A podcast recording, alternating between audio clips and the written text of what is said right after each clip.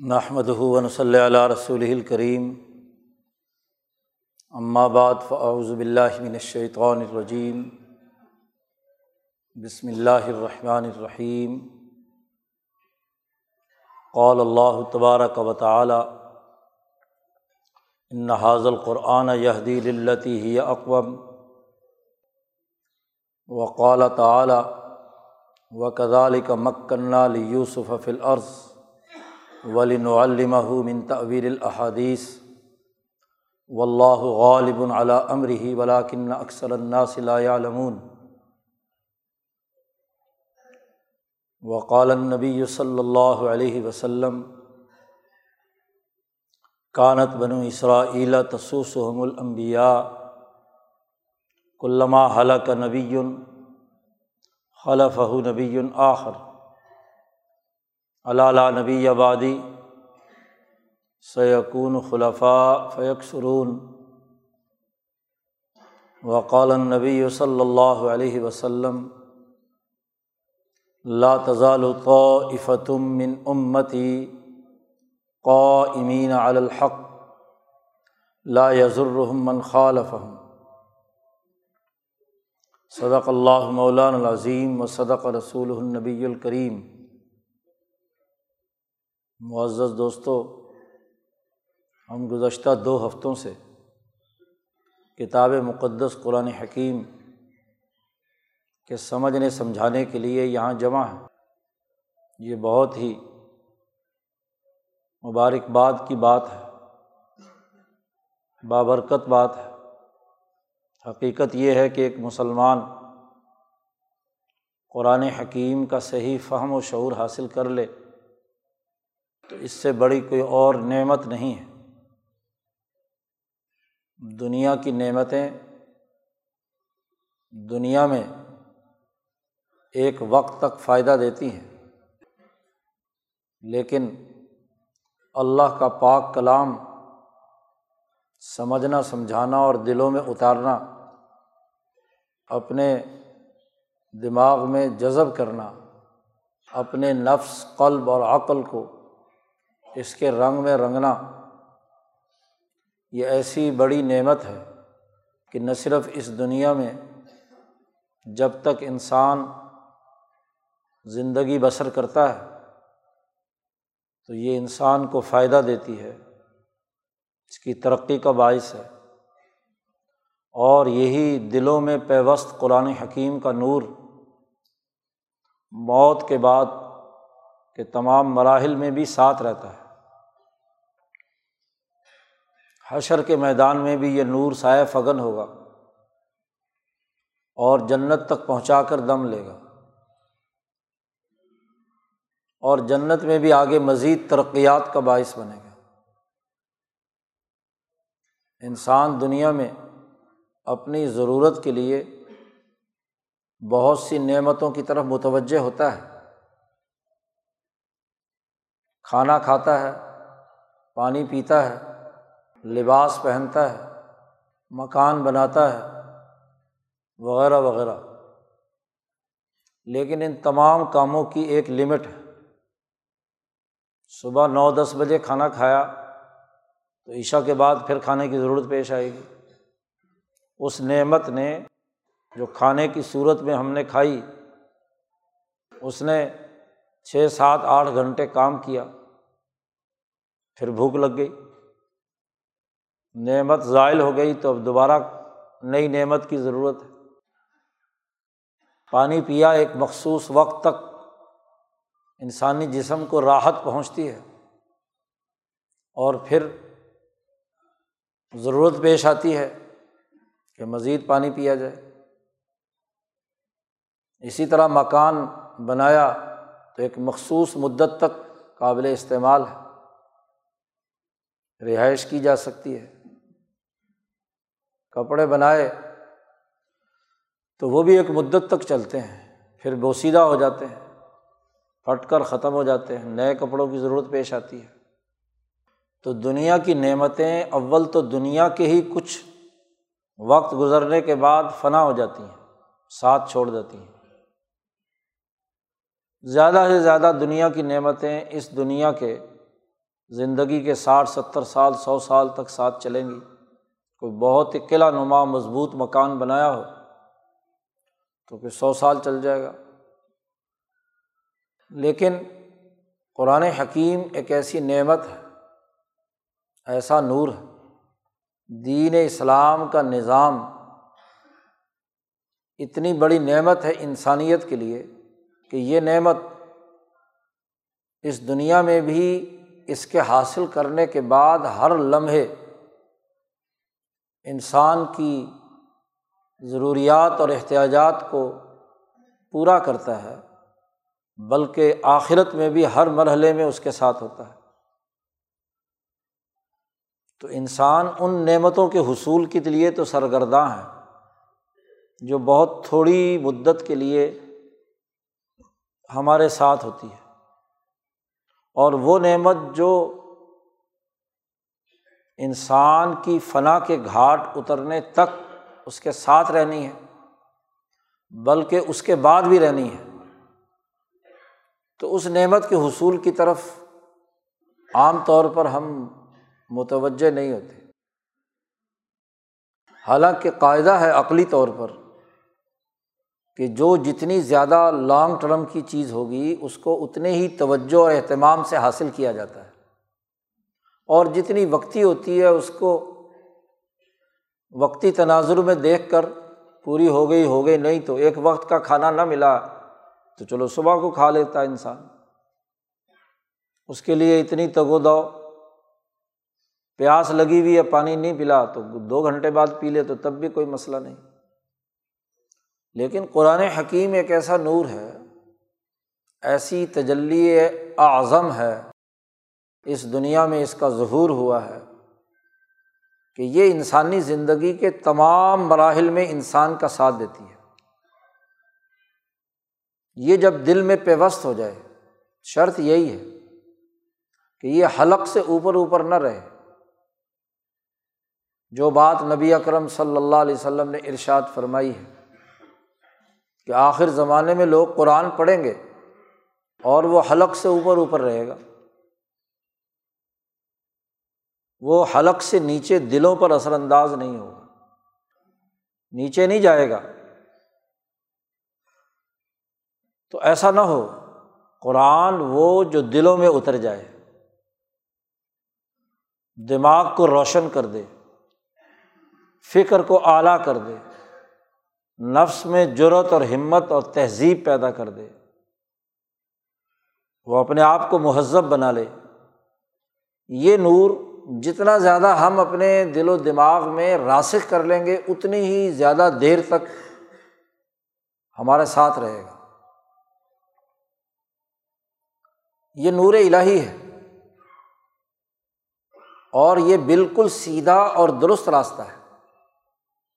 اللہ پاک نے ارشاد فرمایا ہے کہ یہ قرآن جو ہم نے آپ پر نازل کیا ہے محمد صلی اللہ علیہ وسلم، یہدی للتی ہی اقوام یہ راستہ دکھاتا ہے وہ جو بالکل سیدھا ہے، اقوام، سیدھا راستہ ہے۔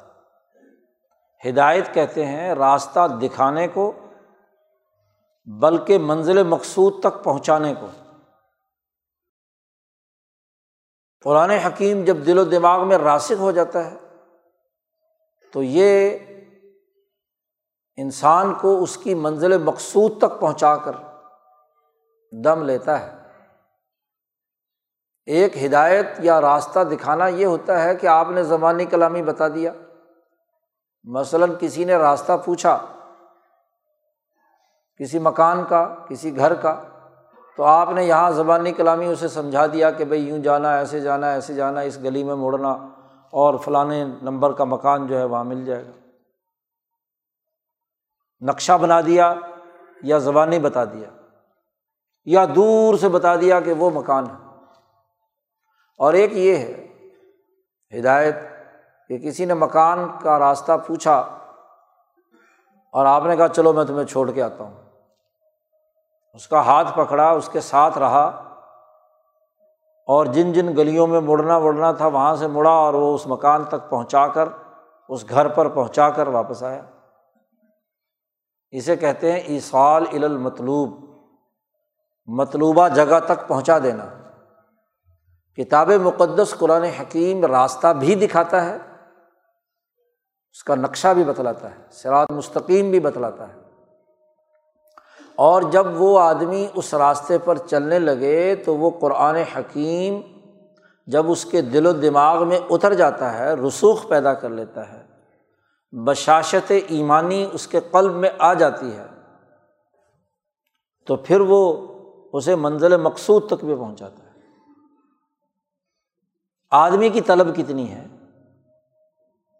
کہ واقعی وہ اللہ تک پہنچنا چاہتا ہے؟ مطلوب کیا ہے؟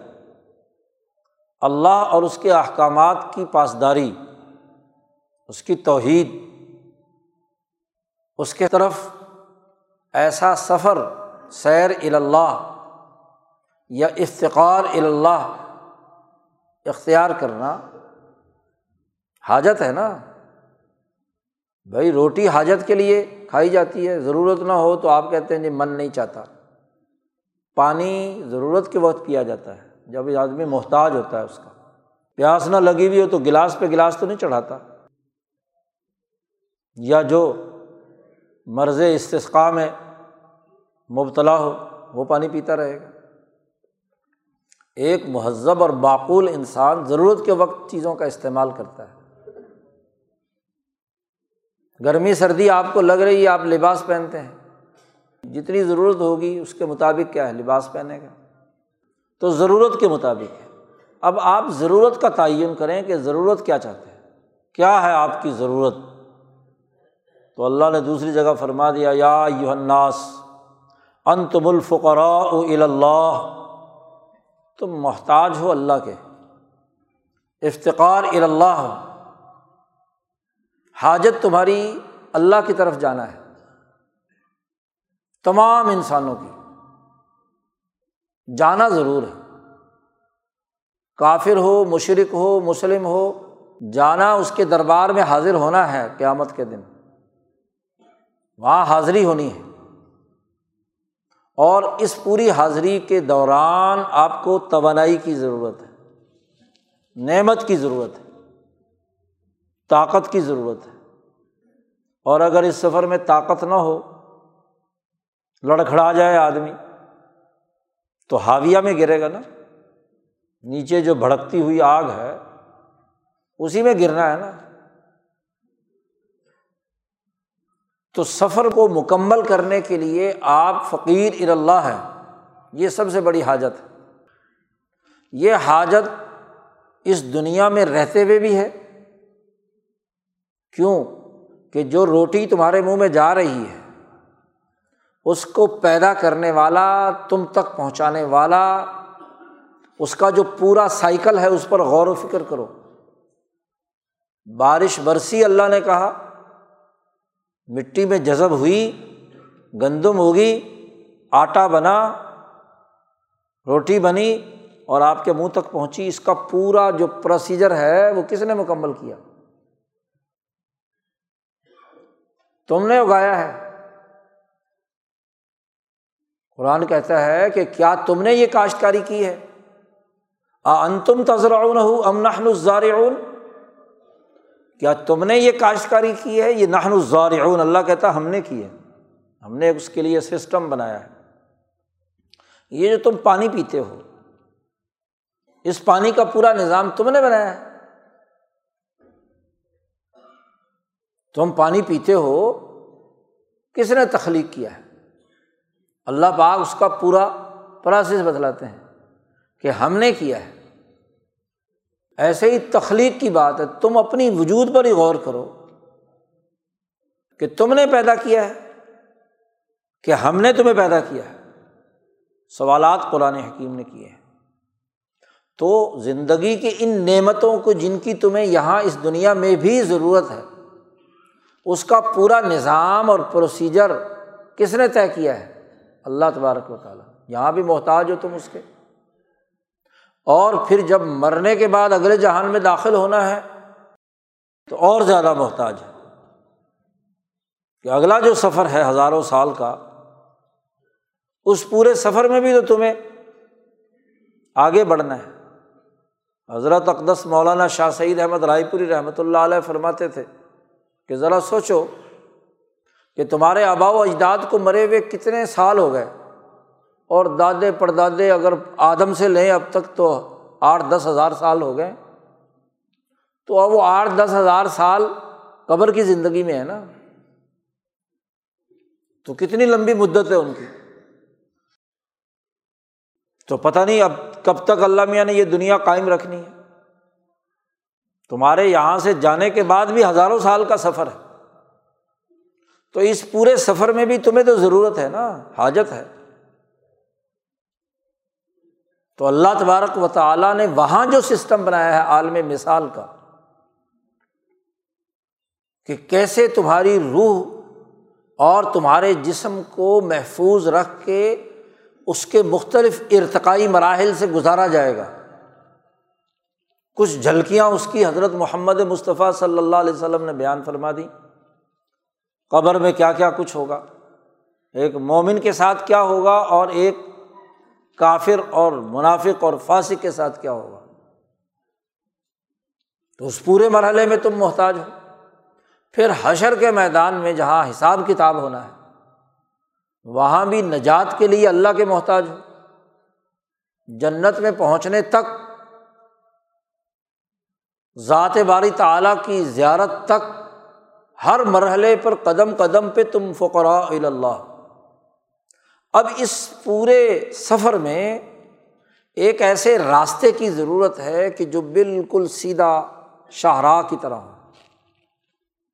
یہ فرمایا یہ دی للتی ہیا اقوام یہ قرآن راستہ دکھاتا بھی ہے اور جو اس کے ساتھ مضبوطی سے رابطہ پیدا کر لے، اس کو منزل مقصود تک پہنچاتا بھی ہے۔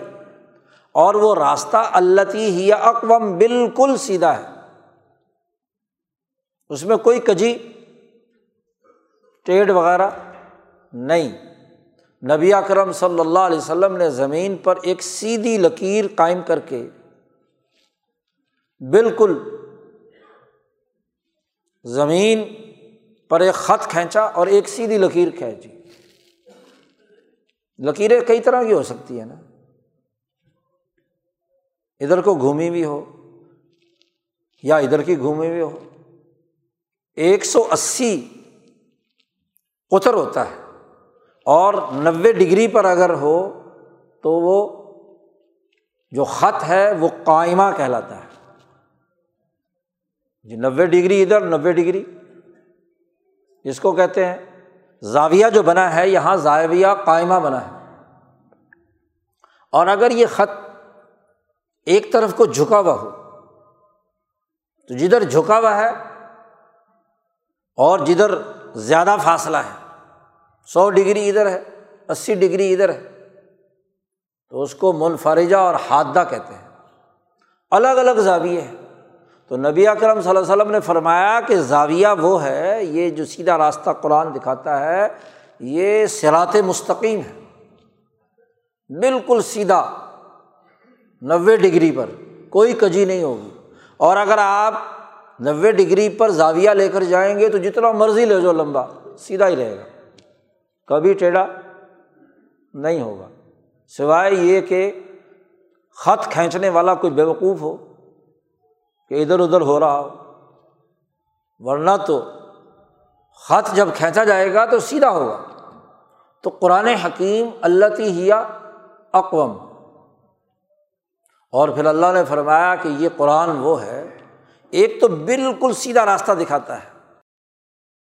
اور دوسرے یہ کہ یہ خوشخبری سناتا ہے ان لوگوں کو کہ جن کے دلوں میں یہ اتر گیا مومنین۔ وہ یوبشر المنین مومنین کو خوشخبری سناتا ہے۔ کس بات کی؟ کہ ان لحم اجرن کبیرا۔ کہ جب وہ اس اقوام، اس خط جو مستقیم ہے، اس کے ساتھ ساتھ چلیں گے، تو جتنا مرضی کبیر ہو جائے، جتنا مرضی لمبا ہو جائے، تو اس کا اجر بھی کیا ہوگا؟ اتنا ہی کبیر اور بڑا ہوگا۔ دنیا میں ہو، موت کے بعد ہو، حشر کے میدان میں ہو، یا جنت اور دوزخ تک پہنچنے کا، سیدھا جنت تک جانے کا سیدھا راستہ ہوگا اجلن کبیرہ۔ یہ خوشخبری سناتا ہے۔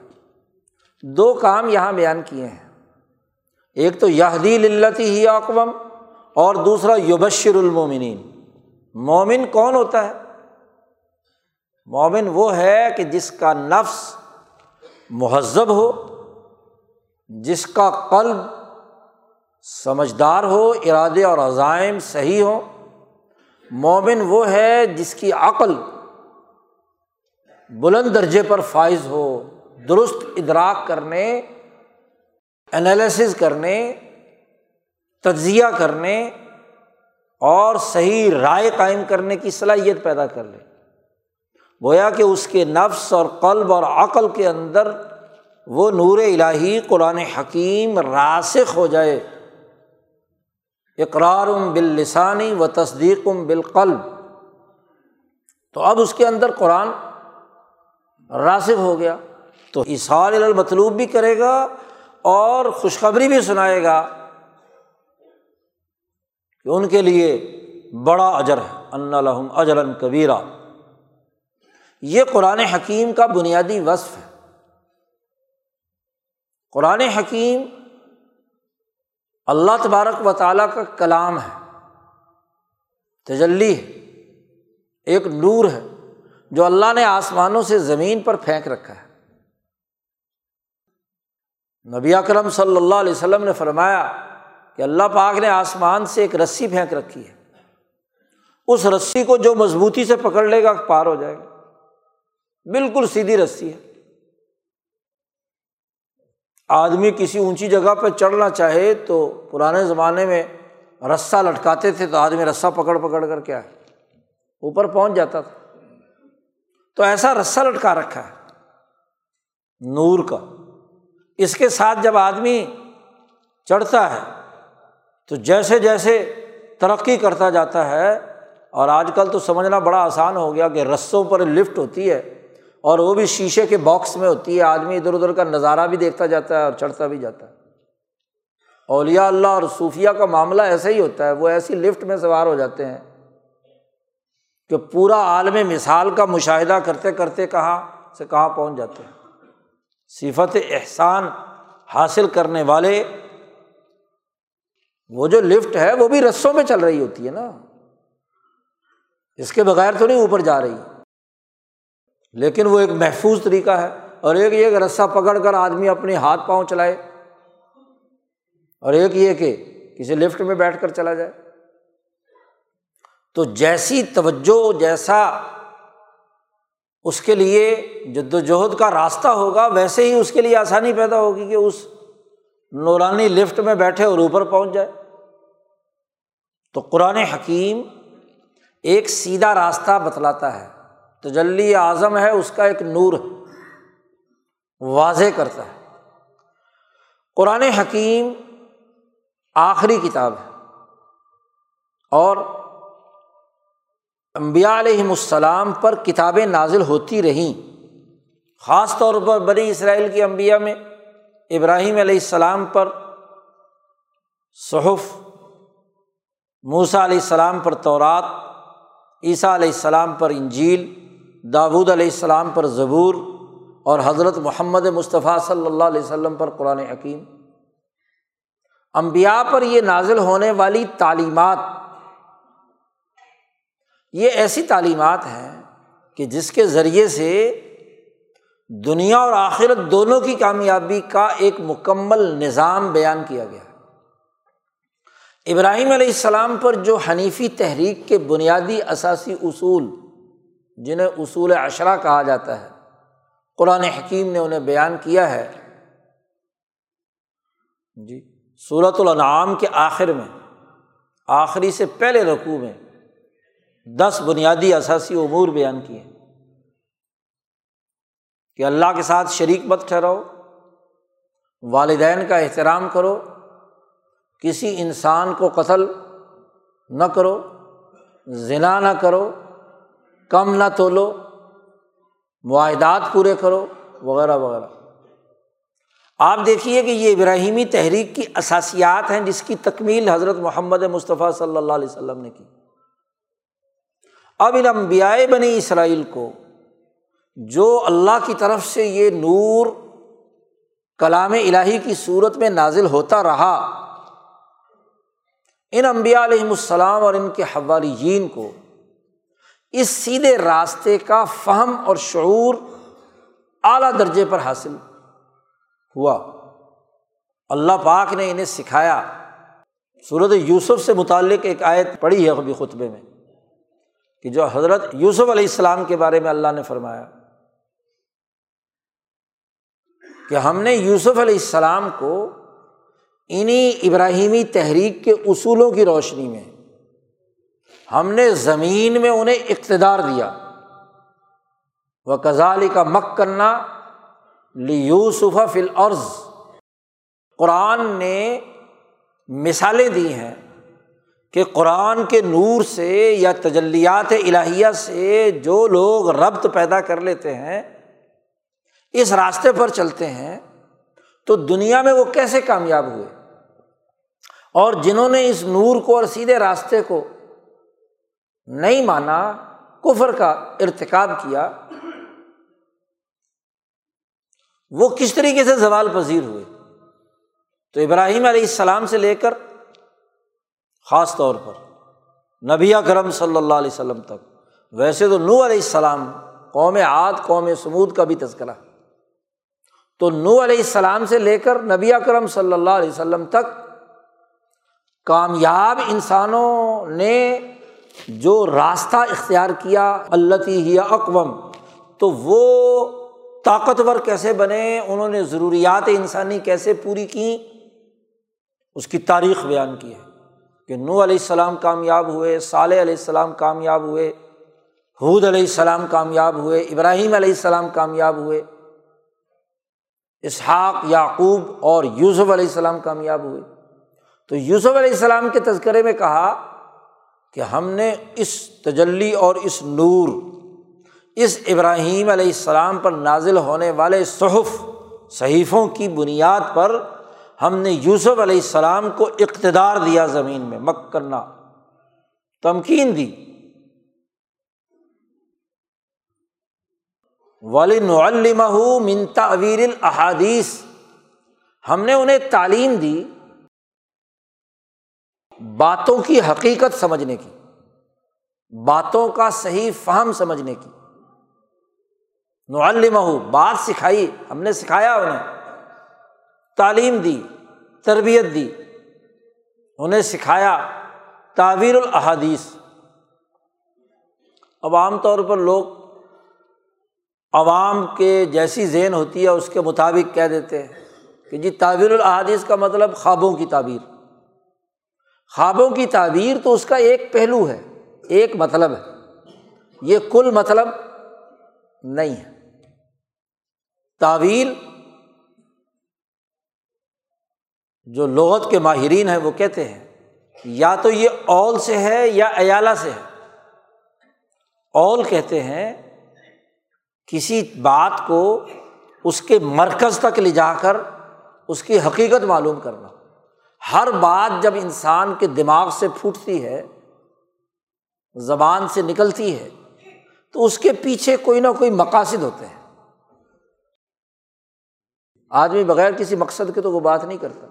ہوش و حواس والا انسان جب بھی کوئی بات کرے گا، تو اس بات کے پیچھے کوئی نہ کوئی مقصد ہوگا۔ بغیر مقصد کے نہیں۔ آپ کو پیاس لگی ہوئی ہے، اب آپ پانی مانگ رہے ہیں، تو اس کا مطلب مقصد کیا ہے؟ پیاس بجھائیں۔ بھوک لگی ہے۔ تو وجدانی طور پر آپ کو محسوس ہوا کہ اب کھانا کھانا چاہیے۔ تو کھانے کی طلب پیدا ہوئی ہے اور کھانے سے متعلق آپ باتیں کر رہے ہیں۔ تو اس کا مطلب یہ کہ آپ کا مقصد روٹی کھانا ہے۔ غذا چاہیے آپ کو۔ سردی میں ٹھٹر رہے ہیں۔ جسم نے محسوس کر لی سردی۔ تو آپ چاہتے ہیں کہ کپڑا ہونا چاہیے، وہ کمبل ہونا چاہیے۔ گرمی میں پسینے سے شرابور ہے، آپ کی ضرورت اور حاجت ہے کہ آپ کسی سائے دار درخت یا کسی مکان یا کسی ٹھنڈی جگہ جا کر بیٹھے تو زبان سے جب آدمی بات کرتا ہے تو اس کے پیچھے کوئی نہ کوئی مقصد ہوتا ہے۔ اسی لیے نبی اکرم صلی اللہ علیہ وسلم نے ایک بڑا جامع جملہ جو فلسفے کے تمام امور کا احاطہ کرتا ہے کہ ان نمل اعمال بن نیات اعمال اقوال تمام چیزوں کا دار و مدار اس کی نیت پر ہوتا ہے۔ عمل میں جیسے فعل الجسم شامل ہے، ایسے ہی فعل القلب بھی شامل ہے۔ اس کے پیچھے کوئی نہ کوئی نیت ہوتی ہے۔ بغیر نیت کے کوئی آدمی بات، چاہے نیت اس نے چھپا رکھی ہو۔ تو اول کہتے ہیں کہ جو بات آئی ہے، کہاں سے آئی ہے؟ کیوں پیدا ہوئی ہے؟ اس کا مرکز اور ممبا کیا ہے؟ کوئی نیک نیتی ہے یا بد نیتی ہے؟ بری نیت سے یہ زبان سے بات نکلی ہے یا اچھی نیت سے؟ قرائن سے اندازہ لگانا کہ اس بات کا مرکز اور ممبا کیا ہے۔ اور علامہ سیوتی لکھتے ہیں کہ یا ایالہ سے ہے اور ایالہ کہتے ہیں سیاست کو۔ سیاسا باتوں کی سیاست سمجھنا کہ اس بات کا سیاسی مطلب کیا ہے۔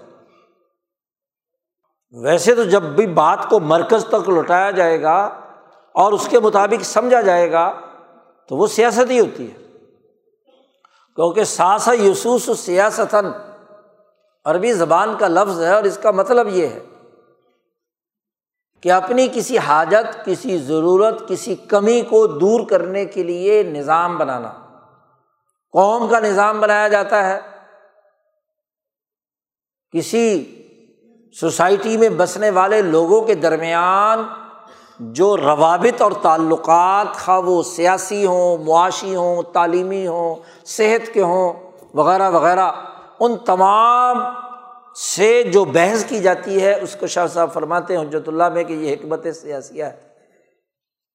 وہ سیاست المنزل بھی ہو سکتی ہے، سیاست الحی بھی ہو سکتی ہے، محلے کی سیاست۔ وہ سیاست المدینہ بھی ہو سکتی ہے اور سیاست بین الاقوامی بھی ہو سکتی ہے۔ تو امبیا علیہم السلام کو جب کلام الہی کی تعلیم دی جاتی ہے تو اس تعلیم کا بڑا بنیادی ہدف یہ ہوتا ہے کہ ولی نعلمہ من تعویر الحادیث لوگ جو باتیں کر رہے ہیں، ان کے پیچھے جو مقصد ہے، وہ کیا ہے؟ اس کا مرکز کیا ہے؟ کیا اس کا مرکز شیطانی نظام ہے؟ یا اس کا مرکز رحمانی نظام؟ مراکز دو ہی ہو سکتے ہیں۔ اس ملائے سافل میں اللہ نے انسان کے امتحان کے لیے دو مراکز بنائے ہیں۔ ایک ابلیس جس کو اللہ نے مہلت دی ہے کہ ٹھیک ہے، تجھے مہلت دیتے ہیں، تو جو اپنا کام کرنا وہ کر۔ اور دوسری طرف آدم اور اس کے خدمت کرنے والے نورانی فرشتے مالا صافل کے۔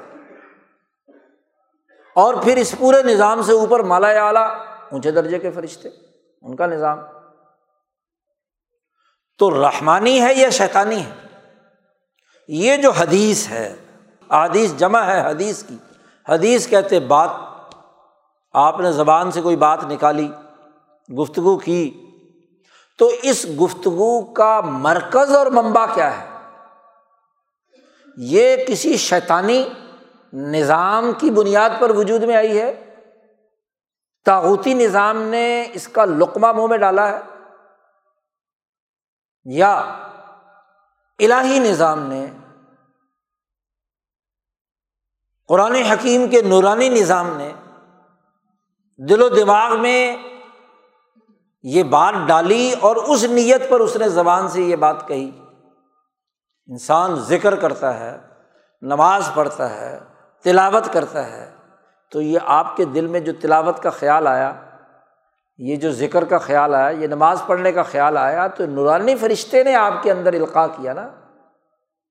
خیال ڈالا کہ بھائی اس وقت نماز پڑھنی چاہیے، ذکر کرنا چاہیے، تلاوت کرنی چاہیے۔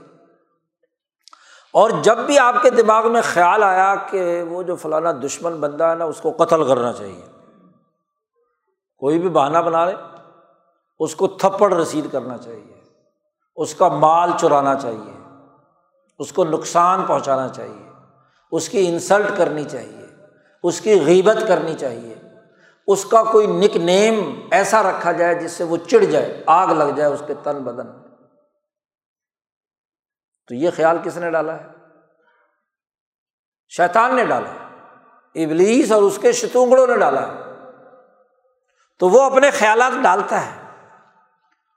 تو وہ عمل اور اس سے نکلنے والی باتیں، اس کا مرکز اور ممبا کون ہے؟ شیطان۔ نبی کرم صلی اللہ علیہ وسلم نے فرمایا کہ سمندر میں شیطان اپنا تخت بچھا کر بیٹھ جاتا ہے، روزانہ، اور وہاں سے وہ اپنے شتونگڑوں کو بھیجتا ہے، ہدایات دیتا ہے کہ فلاں جگہ جاؤ اور فلاں کو کیا ہے، اکساؤ۔ اس کام کے لیے، اس کو اس کام کے لیے لڑائی جھگڑے۔ اور وہاں سے شام کو رپورٹ لیتا ہے کہ ہاں بھائی، تو نے آج کیا کارکردگی دکھائی؟ کارگزاری رپورٹ سناؤ۔ تو سب اپنی اپنی کارگزاری سناتے ہیں۔ سنتا رہتا ہے، سنتا رہتا ہے۔ ایک آتا ہے، وہ کہتا ہے، میں نے آج بڑا کام کیا ہے کہ میاں بیوی میں تفریق پیدا کر دی، طلاق کرا دی، جدائی کر دی۔ تو شیطان کہتا ہاں تو نے اصل کام کیا ہے۔ اس کا کھڑے ہو کر استقبال کرتا ہے، اس کو انعام و اکرام دیتا ہے۔ جی۔ اس کا مطلب یہ کہ اس کی تمام کارستانیاں اپنے شتونگڑوں کے ذریعے سے جاری ہیں۔ ایسے ہی جو ملئے اعلیٰ کے فرشتے اور ان کا تخت ہے، اور ان سے جو نورانی فرشتے اس زمین کے اندر سیر کر رہے ہیں تو نبی کرم صلی اللہ علیہ وسلم نے فرمایا، ان کا کام کیا ہوتا ہے کہ دلوں میں وہ خیال ڈالتے ہیں کہ انسانی جان کی عزت کرو، انہیں امن دو۔ جی۔ ان کے لیے مفید کردار ادا کرو۔ دل میں خیال ڈالتے ہیں کہ فلاں بیچارہ غریب آدمی ہے، چلو اس کے گھر کوئی چیز پہنچاؤ۔ جی۔ دل میں خیال ڈالتے ہیں کہ وہ جو آدمی سردی سے ٹھنڈ رہا ہے، اس کو کپڑا پہنا کے آؤ۔ مسکین کے کھانے کا بندوبست کرو، نماز پڑھو، ذکر کرو، وغیرہ وغیرہ۔ تو یہ اچھے خیالات کا مرکز نورانی فرشتے ہوتے ہیں۔ اب کلام الہی کو سمجھنے اور اس کی تعلیم و تربیت میں اللہ پاک نے فرمایا ہے کہ من تعویل الحادیث ہم ان کو سکھلاتے ہیں باتوں کی سیاست۔ باتوں کی مرکزیت کہ یہ بات کس مرکز سے چل کر آئی ہے؟ کہاں سے آئی ہے؟ یہ ہم نے تعویر الحادیث یوسف علیہ السلام کو سکھائی، یہی ہم نے موسا علیہ السلام کو سکھائی، یہی ہم نے امبیا علیہ السلام کو سکھائی اور اعلیٰ ترین درجے پہ یہی وہ تعلیم و تربیت ہے جو رسول اللہ صلی اللہ علیہ وسلم کو اللہ پاک کہتے ہیں کہ ہم نے ان کے ذمے لگایا کہ آپ لوگوں کو کتاب و حکمت سمجھائیں، اس کی تعلیم دیں۔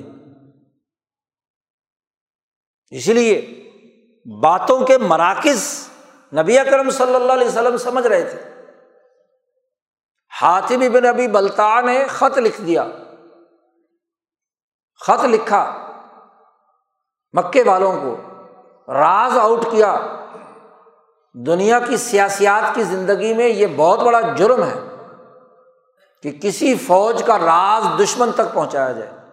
اس کی سزا سوائے قتل کے اور کوئی نہیں ہو سکتی۔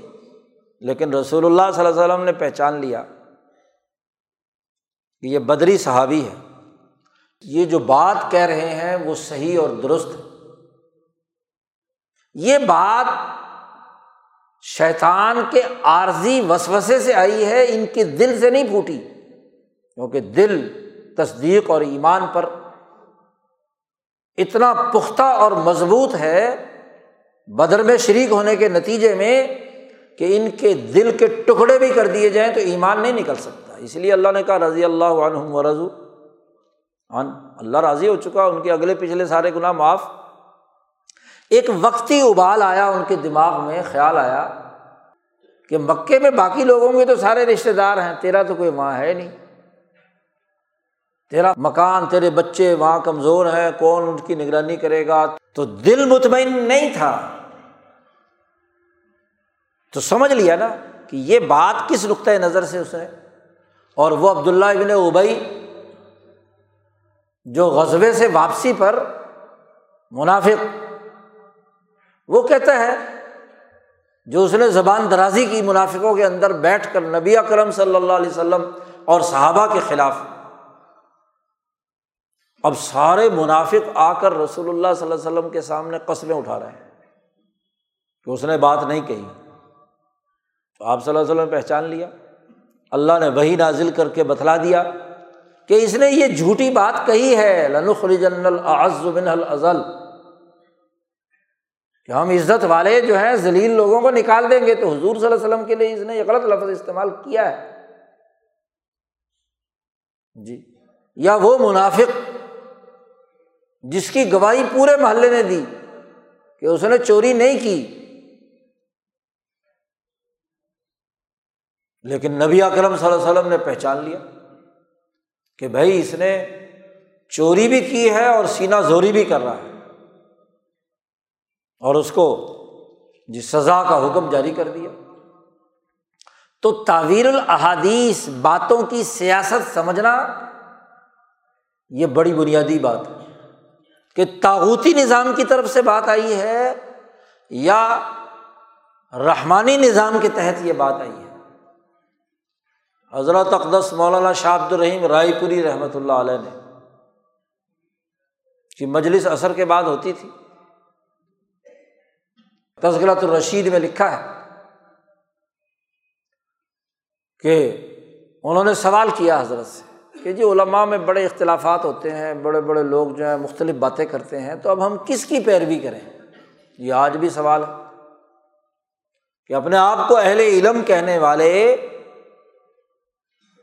مختلف آرا دیتے ہیں، تو ہم کس کی پیروی کریں؟ تو حضرت نے ایک اصول بتلایا کہ اگر کوئی بات ظلم کے نظام کے سرمایہ داروں اور عام دنیا کے مفاد پرست انسانوں کی طرف سے پہلے آئے۔ اور بعد میں اس بات کو لے کر علما اٹھ کھڑے ہوں۔ تو سمجھ لو علماء سو ہے یہ رحمانی بات نہیں ہے۔ یہ شیطانی بات ہے۔ ہاں کتنی ہی اچھی کیوں نہ ہو۔ کتنی ہی خوبصورت کیوں نہ ہو۔ اور اگر کسی بات کا القاع سب سے پہلے سچے علماء کے قلوب پر آئے اور پھر علماء اس دین کی بات کو عوام میں منتقل کریں اور پھر عوام کی زبان پر جائے۔ تو یہ علماء حق۔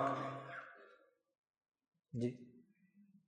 کہ چونکہ ایک مخلص بغیر کسی مفاد کے خالصتاً اللہ کی طرف متوجہ انسان کے قلب پر ایک سچی بات آئی اور اس نے بات بیان کی اور اس کی بات عوام میں پھیلی۔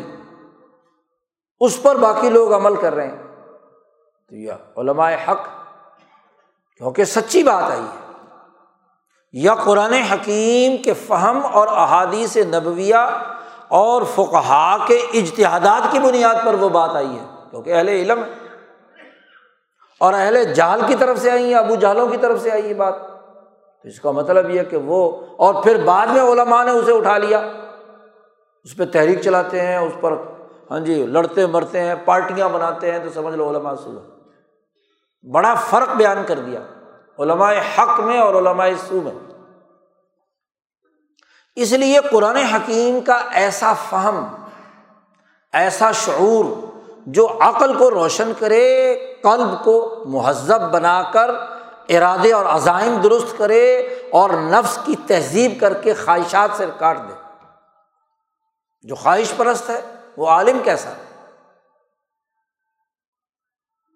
جس کے ارادے اور عزائم درست نہیں ہیں، غلط ارادے باندھتا ہے، غلط فیصلے کرتا ہے، اس کی فیصلوں کی پوری تاریخ ہے۔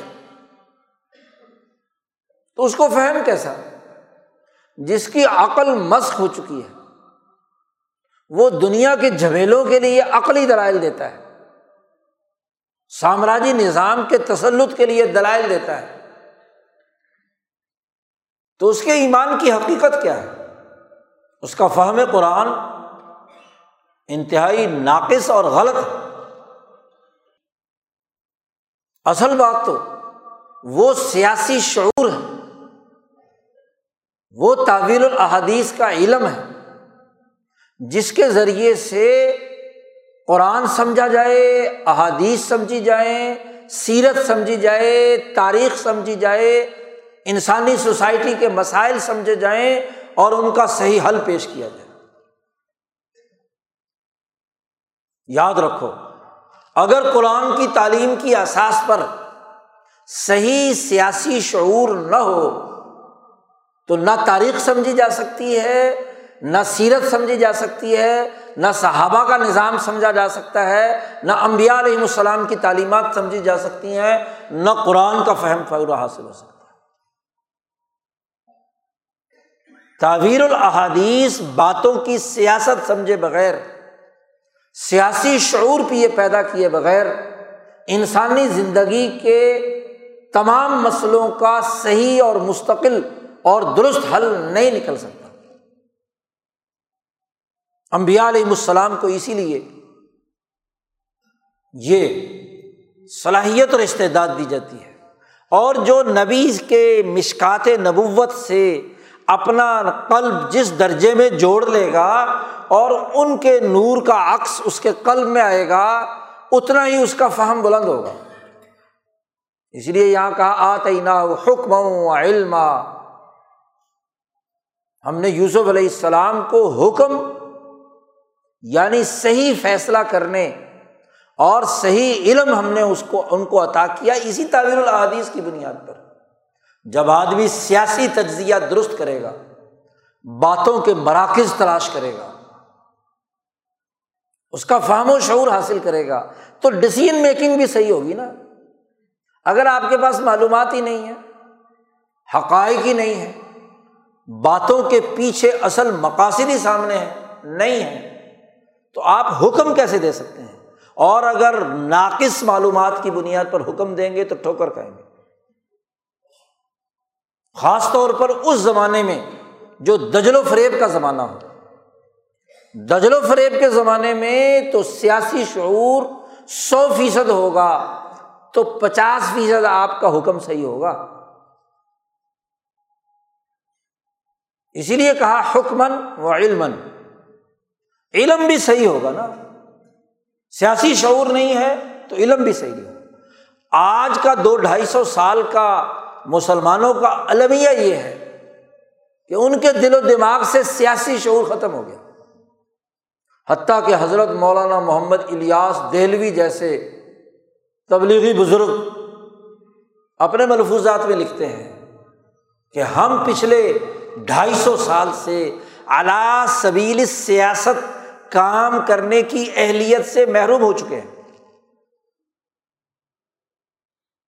کہ ہم سیاسی نقطۂ نظر سے چیزوں کو سمجھنے کی صلاحیت کھو بیٹھے ہیں، تبھی تو ہمارا اقتدار چھن گیا۔ سیاسی شعور ہوتا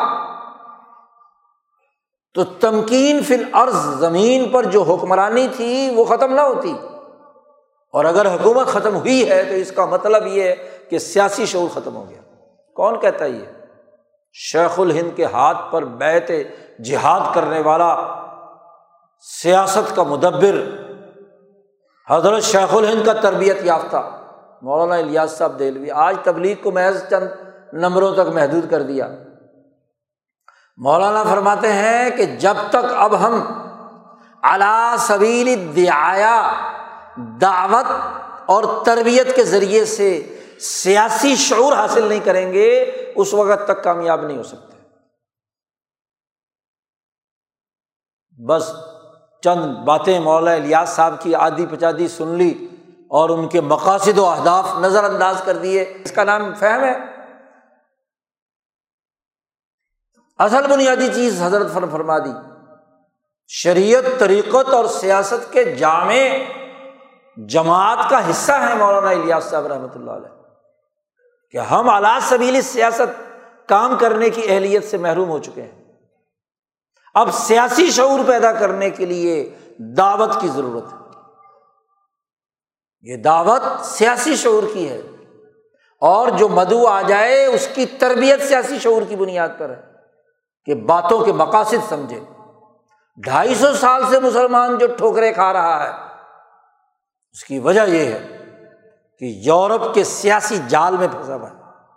بات اس کی ہوتی ہے، مرکز وہ ہوتا ہے اور اس کو اٹھا کر یہاں کے سیاستدان، یہاں کے لیڈر، یہاں کے انتظامی افسران، یہاں کا مذہبی طبقہ، یہاں کے پیر، یہاں کی جماعتیں، اس کو اٹھا کر میدان میں پھر رہی ہوتی ہیں۔ اور بڑے دجل و فریب کے ساتھ۔ حضرت سید عطا اللہ شاہ بخاری شاہ عبد القادر رائے پوری رحمۃ اللہ علیہ کے مرید تھے۔ پہلے پیر میر علی شاہ صاحب گولڑوی ان کے مرید تھے۔ ان کے انتقال کے بعد حضرت اقدس مولانا شاہ عبد القادر رائے پوری سے مرید ہوئے۔ ایک دفعہ شاہ جی نے پورے پنجاب میں دورے کیے۔ احراری تھے نا، خطاب بہت زبردست کرتے تھے۔ جب خطاب کرتے تھے تو مجمے پر سناٹا تاری ہوتا تھا۔ عشا کی نماز پڑھ کر بیٹھتے، فجر تک ایک بھی آدمی ان کے مجمے سے اٹھ کر باہر نہیں جاتا جم کر بیٹھتے الہ آباد میں جہاں گنگا جمنا کا سنگم ہے الہ آباد اس کے سنگم پہ جلسہ تھا۔ اسٹیج پر تحریک خلافت، تحریک ترک موالات کا۔ اسٹیج پر مسلمان، ہندو سب لیڈر بیٹھے تھے۔ جواہر لال نہرو بھی بیٹھا تھا۔ سید تعالیٰ شاہ بخاری کی تقریر شروع ہوئی۔ ایسا سناٹا چھایا، ایسی خطابت کی کہ بالکل خاموشی۔ تو جواہر لال نہرو نے کہا، یوں لگتا ہے کہ شاہ جی نے تو جادو کر دیا۔ شاہ جی سے کہا، یہ دریا میں آگ لگ جائے گی۔ جملوں کی نشست و برخاست اور خطابت کا جو اعلیٰ ترین ملکہ تھا۔ صلاحیت یہ تھی۔ ایسا خطاب کرتے تھے۔ تو ایک دفعہ یہ انیس سو چالیس اکتالیس کے بعد پنجاب میں جلسے کر رہے تھے۔ تو انہوں نے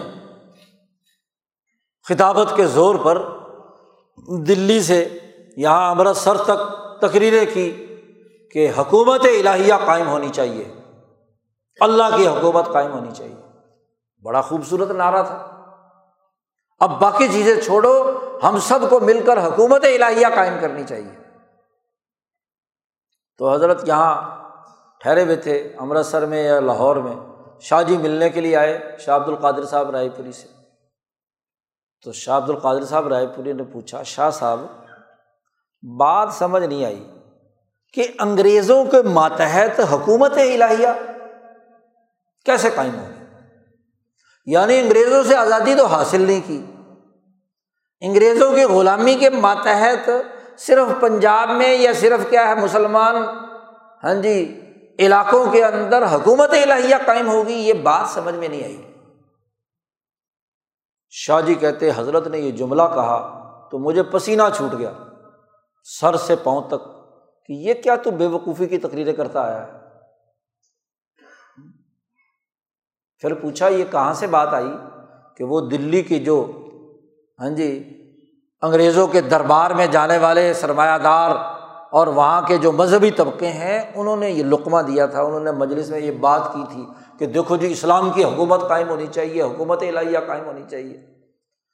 تو میں نے کہا، یہ اچھی سی بات ہے، تو چلو میں نے اس پر تقریریں شروع کر دی۔ تو حضرت نے فرمایا، کچھ سوچ تو لیتے یہ تقریر کرتے ہوئے۔ آپ ہی بتاؤ، بین الاقوامی پانچ سامراجی طاقوتی طاقتیں ویٹو پاور رکھتی ہیں۔ مسلمانوں کی حکومت خلافت عثمانیہ خلافت عثمانیہ ختم کر دی، جنگ عظیم اول میں۔ حصے بکھرے کر دیے۔ مسلمانوں کی وحدت توڑ دی۔ اور پھر ریاست اسلام بنائی جا رہی مقاصد کیا ہے مقاصد سمجھنا۔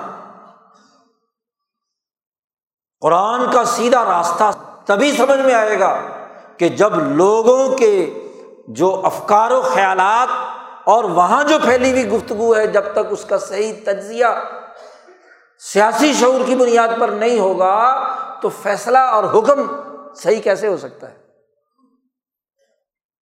اگر یہ فیصلہ صحیح تو آج اسلامی حکم کیوں نہیں ہے یہاں؟ کیوں دین کا نظام غالب نہیں ہے؟ کیوں حکومت الہیہ قائم نہیں ہو رہی؟ کیوں انسانیت عزت سے محروم؟ کیوں بھوک اور غربت ہے؟ کیوں افلاس ہے؟ کیوں ذلت اور رسوائی ہے؟ کیوں مسجدیں گرائی جا رہی ہیں؟ کیوں اہل دین کا مذاق اڑایا جا رہا ہے؟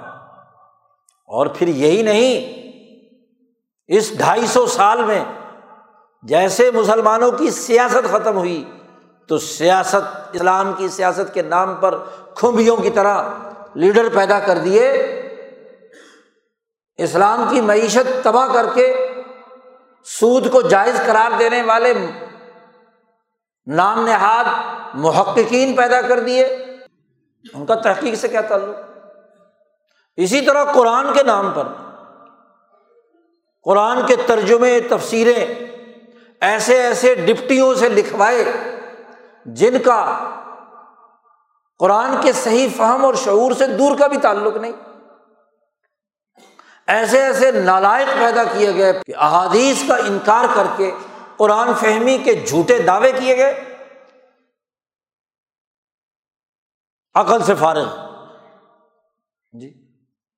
اور پھر اسی کے ساتھ ساتھ منکرین حدیث پیدا کیے گئے۔ بھائی، بڑی سیدھی سی بات ہے کہ قرآن کا فہم اور شعور، اس کی تعویر الحادیث جتنا عمر فاروق، ابو بکر صدیق، عثمان غنی، علی المرتضیٰ اور وہ چار جلیل القدر صحابہ جنہوں نے جمع قرآن کا کام کیا ہے، ان سے بڑھ کر کون جاننے والا ہوگا؟ ادھر ادھر سے جھوٹی سچی احادیث نکال کر ہاں جی ضعیف روایات کی بنیاد پر احادیث کا انکار کر دینا، یہ کون سی عقل مندی کی بات؟ فتنا پروری، سامراج کی طرف سے یہ بات آئی ہے۔ کیا یہ تاریخ نہیں؟ ہے اس کے مقابلے پہ ولی اللہ ہی جماعت، جس نے وہ معیارات طے کیے کہ قرآن کا جو یہدی للتی ہی اقوام ہے اس کا جو نظام ہے، وہ نظام فہم قرآن ہو، نظام فہم حدیث ہو، نظام فہم فقہ ہو، فہم تاریخ ہو، فہم فلسفہ ہو، اسی طریقے سے معاشیات ہو، سیاسیات ہو، سماجیات ہو، تاریخ ہو، ان تمام شعبوں میں اقوام راستہ، سیدھا راستہ، اس کے معیارات، اس کا پورا نظام امام شاہ ولی اللہ دہلوی نے مرتب اور مدون کیا۔ برہان کے ساتھ بھی، عقلی دلائل کے ساتھ بھی، اور نقلی دلائل کے ساتھ بھی۔ کہ قرآن فہمی کا یہ راستہ صحیح ہے۔ اس کے یہ یہ معیارات خود قرآن کی داخلی شہادتوں، احادیث، تاریخ اور صحابہ کی جد وجہد کی تاریخی شہادتوں کی بنیاد پر۔ جی۔ اسی طرح طریقت، سیاست، شریعت، ان تینوں شعبوں کے حوالے سے بھی صحیح اور ٹھیک ٹھیک اس کا فام کیا ہے؟ اس کے معیارات کیا ہے عقلاً اور نقلاً۔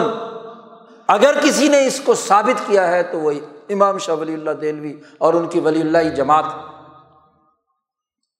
یہی وہ فکر ہے شاہ صاحب کا جس کو شاہ عبد العزیز دہلوی رحمۃ اللہ علیہ نے باقی جو حضرت شاہ صاحب کے صاحبزادگان ہیں، شاہ عبد القادر شاہ رفیع الدین اور شاہ عبد الغنی پھر سید احمد شہید، شاہ اسماعیل شہید سعید الطائفہ حاجی امداد اللہ مہاجر مکی، جنہوں نے سیاسی شعور کی بنیاد پر فیصلے کیے۔ شاہ محمد اسحاق دہلوی، پھر اس جماعت کا اگلا رخ۔ شیخ الہند مولانا محمود حسن، قطب عالم شاہ عبد الرحیم رائے پوری قطب الرشاد مولانا خلیل احمد سہارنپوری۔ یہ وہ الاظم جماعت ہے جس نے اس سامراجی نقطۂ نظر سے یا طاقتی بنیادوں پر قرآن کی تعلیم کے نام پر لوگوں کے اندر دجل و فریب پیدا کرنا، احادیث کے انکار پر جو غلط فہمیاں پیدا کرنا ان کا مقابلہ کیا۔ شیخ الہند نے اسی لیے ترجمہ قرآن پاک صحیح فہم و شعور کی بنیاد پر لکھ کر کاری ضرب لگائی۔ قرآن حکیم کو غلط سمجھنے کی، غلط ترجمے کرنے کی، غلط تفسیر بیان کرنے کی پوری کی پوری تاریخ پر خط نسخ پھیر دیا۔ اسی طرح فہم حدیث کے تناظر میں شاہ صاحب نے معیار قائم کر دیا۔ کہ سیاہ ستہ اور سیاہ ستہ کی وہ احادیث جو طبقۂ اولا اور طبقۂ ثانیہ، آج یہ منکرین حدیث ابن ماجا کو لے کر اوٹ پٹانگ اعتراضات کرتے ہیں، یاد رکھو۔ سیاہ ستہ میں صرف چھ کتابیں وہ ہیں جن میں معطا بخاری، مسلم ترمزی ابو داود اور رسائی یہ چھ سیاست ہے باقی رہی کہ مدارس میں ابن ماجا کیوں شامل کی؟ تو یہ ایک نمونہ دکھایا کہ ضعیف اور کمزور حدیثیں تحقیق کے تناظر میں اس کا تجزیہ کرنے کے لیے نصاب میں شامل کی گئی تھی یا سیاستہ کے طور پر شامل نہیں کی گئی۔ باتوں کو سمجھے بغیر اعتراضات کا تمار انسانیت پر مسلط کر دینا اس سے بڑی خرابی کی اور کیا بات ہے؟ آج جو المیہ ہے اس دو ڈھائی سو سال میں وہ فہم مسخ کرنے کا ہے۔ تعویل و احادیث سے دور کرنے کا ہے۔ باتوں کی سیاست سمجھنے سے دور کرنا ہے۔ کیونکہ اگر یہ سمجھ میں آ گئی تو قرآن بھی صحیح سمجھ میں آئے گا، حدیث بھی صحیح سمجھ میں آئے گی، دین بھی صحیح سمجھ میں آئے گا، اور اس پر عمل درآمد کا وہ عملی، سیاسی، معاشی، سماجی نظام بھی سامنے آئے گا جو یورپ کی آنکھوں میں آ کے ڈال کر مقابلہ کرے گا۔ تاحود کے سسٹم کو توڑے گا۔ شیطانی نظام کے مراکز تلاش کرے گا آج دیکھنا یہ ہے کہ یہ جو خوبصورت بات کہی جا رہی ہے اسلام کے نام پر، اس کا مرکز اور ممبا کون ہے؟ امریکہ ہے، برطانیہ ہے، سامراجی نظام ہے۔ یہاں تو اب غزب خدا کا کھلے عام کہا جا رہا ہے کہ شگاگو یونیورسٹی اور امریکہ ہاں جی سعودی عرب اور اسلامی ملکوں کا نصاب بنائے گا۔ اور نصاب بھی کون سا بنائے گا؟ اسلامی نصاب۔ چلو جی ہم کہیں جی امریکہ سائنس میں آگے ہے تو کوئی سائنس اور ٹیکنالوجی سے متعلق کوئی نصاب ہو تو بات سمجھ میں آتی ہے۔ سائنس کا نصاب فرسودہ ہے۔ اس وقت فزکس اور کیمسٹری کے جو سبجیکٹ پڑھائے جا رہے ہیں، وہ جس ڈیٹا پر بیس کرتے ہیں، وہ ڈیٹا انیس سو بہتر تہتر کا ہے۔ پچاس سال پرانا۔ ایک پروفیسر ہے، وہ کہتا ہے کہ جی میرے پاس ڈیٹا انیس سو اکانوے، بانوے کا ہے، اس کو پاکستان کا سب سے بڑا پروفیسر کہا جاتا ہے۔ یعنی وہ بھی تیس سال پرانا۔ جی بھائی سائنس میں اب تک امریکہ نے یا دنیا نے کیا کیا نئی دریافتیں کی ہیں، وہ ڈیٹا آپ کے ملک کو کبھی دیا گیا؟ اس کے مطابق کوئی سسٹم بنایا گیا؟ جب دنیا میں کوئی نئی ترقی ہوتی ہے اور پرانا نظام فرسودہ ہوتا ہے تو اٹھاؤ، چلو جی پھینک دو پاکستان جیسے ملکوں میں۔ جی۔ انرجی کے دوسرے ذرائع آئے تو چلو کوئلے پر ان کو دے دو۔ چین نے بھی آپ کو دے دیا، پلانٹ لگاؤ جی کوئلے کی بنیاد پر توانائی بنایا کرو۔ جو دنیا کی فرسودہ ترین ٹیکنالوجی ہوتی ہے، ان کے لیے بیکار ہوتی ہے تو وہ ہمارے جیسے ملکوں کو بیچ کر ہم پر قرضوں کا بوجھ لاد دیتے ہیں۔ بھائی اس میں تو نیا نصاب بنانے کے لیے تیار نہیں ہے۔ اور نصاب بنا رہے ہیں اسلامیات کا، قرآنیات کا۔ جی دہشت گردی کے نام پر پہلے خود ہی پاکٹیں پیدا کی اور ان سے مذہب کا چہرہ مسخ کیا اور کہا کہ جی اگر یہ خود اپنا نصاب بنائیں گے نا تو ان کے نصاب میں تو دہشت گردی ہوتی ہے۔ جی کس نے نصاب بنوایا تھا؟ جو سعودی عرب اور یہاں کی اسلامیات کے شعبوں میں پھیلایا گیا تھا، کہتے جی اس سے تو دہشت گردی پیدا ہوتی ہے، اس دہشت گردی کا بینیفیشری کون تھا؟ تم ہی تو تھے، امریکہ، برطانیہ والے۔ آج کہتے ہیں کہ نیا اسلامی نصاب بنائیں گے تاکہ دہشت گردی پیدا نہ ہو۔ جی یہ کون سی عقل ہے؟ اور ماشاء اللہ خود مسلمان حکمران بڑے فخر سے دعوت دیتے ہیں اور جی ہمارا نظام تعلیم درست کرو۔ پورا تعلیمی نظام سرمایہ داری کے گرد گھما دیا گیا۔ جی وہ تعلیم جس کے اعلیٰ ترین افراد یہاں پہلے نظام تعلیم سے پڑھ کر نکلے تھے اور معمولی فیسوں سے۔ آج وہ نجی شعبے کے حوالے کر کے تعلیم اتنی مہنگی کر دی کہ ایک سرمایہ دار مافیا تعلیم کے نام سے مسلط ہو گیا۔ اور اب ہیلتھ کارڈ کے نام پر صحت کے نام پر جو ظلم ڈھایا جا رہا ہے، نیا سرمایہ داری نظام مسلط کیا جا رہا ہے، اس کا کوئی تذکرہ ہی کوئی نہیں۔ مولویوں کو بھی اگر سوچ دی ہے تو صرف یہ کہ جی یہودیوں کا ایجنٹ ہے، یہودیوں کا ایجنٹ ذرا یہ تو بتاؤ، اسمبلی میں کھڑے ہو کر یہ صحت کارڈ اور یہ سارا صحت کا نظام سامراجی کمپنیوں کی مار ہے، اس کے خلاف کیوں نہیں بولتے؟ یہ تعلیم ساری تباہ کر کے سب کو انگریز بنا دیا۔ آج ہمارا پاکستانی بچہ انگریزی میں سب کچھ پڑھتا ہے، نہ اس کو اردو آتی ہے، نہ پشتو آتی ہے، نہ پنجابی آتی ہے، نہ سندھی آتی ہے، نہ کوئی اور زبان آتی ہے۔ یہ جو غلامی انگریزی کے ذریعے سے مسلط ہو رہی ہے، یہ جو تعلیم کے نام پر یرغمال بنایا جا رہا ہے، یہ جو صحت کے نام پر یرغمال بنایا جا رہا ہے، یہ جو الیکشن کی معیشت کے نام پر لوگوں کو یرغمال بنایا جا رہا ہے۔ تیس ارب کی معیشت۔ جی یہاں اس نئے الیکشن کے لیے کہا تیس ارب روپیہ لگیں گے یہ جو انہوں نے نئی ترمیم کی ہے، مشینوں کی بنیاد پر الیکشن کرانے کی ای وی ایم کی۔ الیکشن کمیشن نے کہا تیس ارب لگیں گے۔ یہ تو کہتے ہیں کہ جی الیکشن ہونا چاہیے، الیکشن ہونا چاہیے۔ اس الیکشن پر تیس ارب۔ اور ماہرین معاشیات نے کہا ہے کہ یہ بھی الیکشن اکنامکس ہے، معاشیات ہے۔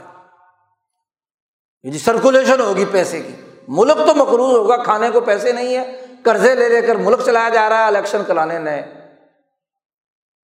تو سرمایہ داری کی وکٹ پر کھیلنے، صرف گالی دینے سے کہ یہودی کا ایجنٹ سے تو کام نہیں بنے گا۔ وہ جو یہودی اور سرمایہ پرستی کا نظام مسلط کر رہا ہے، اس کے خلاف آپ نے کیا ڈاکومنٹ تیار کیا؟ اس کے خلاف کیا سیاسی شعور دیا؟ کچھ نہیں۔ اسمبلی میں بھی شور شور بچاتے رہیں گے، یہ جو ابھی منی بجٹ ہے۔ سب ایک پیج پر ہیں۔ اور وہ بجٹ منظور ہو جائے گا کیونکہ آئی ایم ایف کے غلام سب ہیں۔ اسلامی ہو یا غیر اسلامی ہو، صرف شور بچائیں گے۔ اور شور کا مقصد یہ ہوگا کہ اس کو جسٹیفائی کرنا۔ دیکھو جی اس پر بڑی بحث ہوئی تھی۔ ہاں جی اس مسئلے پر پھر بھی اسمبلی نے پاس کر دیا، تو اب کیا کریں؟ یہ تو باقاعدہ اداکاری ہے۔ اپوزیشن ایک اداکاری کرتی ہے۔ اور حکومت بھی ایک اداکاری کرتی ہے، ورنہ تو اصل فیصلے تو کہاں ہوتے ہیں؟ امریکہ میں ہوتے ہیں، آئی ایم ایف کے دفتر میں ہوتے ہیں۔ کھلے عام وزیر خزانہ نے کہہ دیا کہ ہمارے ہاتھ باندھ کر آئی ایم ایف نے یہ ہم سے معاہدہ کیا ہے۔ مجبور کر کے۔ پھر جتنے کا قرضہ لے رہے ہیں، اتنے یہاں کے حکمرانوں نے اس ملک سے لوٹ کر باہر جمع کرا رکھے ہیں۔ اور ان کے لیے سینا تھاڑ کر کھڑے ہیں۔ کہ جی یہ آئیں گے تو پھر اسلام آ جائے گا۔ وہ کم از کم وہ جو پیسے چار پانچ دس ارب ہیں وہ تو لے آؤ یہاں ملک میں۔ تو قرآن کی تعلیم سیاسی شعور کے بغیر صرف لفظ کی جگالی ہے اور حلق سے اوپر اوپر بات ہے۔ اور حلق سے اوپر اوپر جو بات بھی ہوگی، اس کا نتیجہ کچھ نہیں نکلے گا۔ اگر اس نور کے ساتھ وابستہ ہونا ہے یادی للتی ہی اقوام تو پھر ضروری ہے کہ بالکل سیدھا راستہ تعویر الحادیث کی بنیاد پر ہونا چاہیے، جو امبیا کو اللہ نے علم دیا۔ صحیح حکم، صحیح ڈسیزن صحیح علم کی بنیاد پر ہونا چاہیے۔ اور اگر ایسا نہیں ہے تو رسم ہے۔ ولی اللہ سلسلہ قرآن حکیم کا فہم و شعور تعویر الحادیث کی بنیاد پر، سیاسی شعور کی بنیاد پر حکم اور علم کی بنیاد پر جو اولیاء اللہ کا سلسلہ رہا ہے، جس کی بنیاد پر شاہ ولی اللہ صاحب نے فق کل نظام کا حکم جاری کیا، جس کی بنیاد پر شاہ عبد العزیز صاحب نے جاگیرداری اور سرمایہ پرستی اور اس خطے کی بد امنی پر مبنی دارالحرب کا نظام کا فتویٰ جاری کیا۔ جس کی بنیاد پر سید احمد شہید نے جد وجہد اور کوشش کی۔ جس کی بنیاد پر اٹھارہ سو ستاون کے جنگ آزادی کے مجاہدین نے قربانیاں دیں، جس کی احساس پر شیخ الہند نے تحریک ریشمی رومال چلائی، جس کی احساس پر تحریک خلافت اور تحریک ترک موالات چلائی۔ یہ فہم قرآن، یہ شعور، یہ بنیادی عمل ہے۔ جس کی بنیاد پر علمائے ہند نے پچاس سال جد وجہد کر کے قرآن حکیم کا صحیح فہم و شعور پیدا کیا۔ اگر اس ولی اللہ طریقۂ کار اور ولی اللہ سلسلے کے مطابق شعور اور سمجھ پیدا ہوگی، تو قرآن درست سمجھ میں آئے گا۔ یہ قرآن دل پر چپک جائے گا۔ دماغ کے ساتھ پیوست ہو جائے گا۔ نفس کو مہذب بنائے گا۔ صحیح فیصلے تک پہنچائے گا۔ صحیح علم و شعور پیدا ہوگا۔ صحیح روشن خیال بنائے گا۔ ورنہ تو ادھوری روشن خیالی ہاں جی دوسروں سے مانگی تانگی روشنی اور لائٹ، تو وہ تو سامراجی ایجنٹی کے علاوہ اور کچھ نہیں ہے۔ جی۔ تو اس دورۂ تفسیر کا بنیادی مقصد یہ ہے کہ قرآن حکیم کو جیسے رسول اللہ صلی اللہ علیہ وسلم نے صحابہ کو سمجھایا، صحابہ نے تعبین کو سمجھایا تعبین نے تبا تعبین کو سمجھایا، اور پھر اس کے بعد سینہ بسینہ ہوتے ہوئے حضرت مجد الفسانی، امام شاہ ولی اللہ دہلوی اور اس سلسلے کے سچے علماء کے ذریعے سے ہم تک یہ امانت پہنچی ہے۔ اور اس پاکستان میں یہ امانت پہنچانے کی ذمہ داری حضرت اقدس مولانا شاہ سعید احمد رائے پوری نے پوری جرت ہمت، عظیمت اور روح اثر کے ساتھ پوری کی۔ اس لیے وہ امام اثر اور امام عظیمت، ان کی امانت ہے، ان کا تسلسل ہے۔ ان کا لاکھ لاکھ شکریہ کہ انہوں نے اس ولی اللہ سلسلے کی امانت کو ہمارے سینوں میں منتقل کر دیا۔ اب ہم پر فریضہ ہے کہ ہمیں اس امانت کو سنبھالنا ہے اور اگلی نسل کو بھی اور اپنے دور کے ہاں جی سمجھدار لوگوں تک بھی پہنچنا ہے کہ یہ امانت ان کے دلوں میں منتقل ہو۔ اسی کی دعوت دینی ہے، اسی پر تربیت کرنی ہے، اسی پر سمجھ پیدا کرنی ہے، اسی کا شعور دینا ہے۔ یہ ہماری ذمہ داری ہے اور اگر ہم نے یہ ذمہ داری پوری نہ کی تو یقین جانیے کہ ہم قصوروار ہوں گے، کوتاہی کرنے والے ہوں گے۔ اللہ تعالیٰ ہمیں اس کوتاہی سے بچائے اور پورے عزم و ہمت کے ساتھ جو کچھ یہاں سیکھا، سمجھا ہے، اس کو پورے وسیع تناظر میں تعویر العادیث کے تناظر میں سمجھنے، سیاسی شعور کی بنیاد پر سمجھنے، حکمت کی احساس پر سمجھنے اور آگے منتقل کرنے کی توفیق عطا فرمائے۔ وہ آخر الداوانہ الحمد للہ رب العالمین۔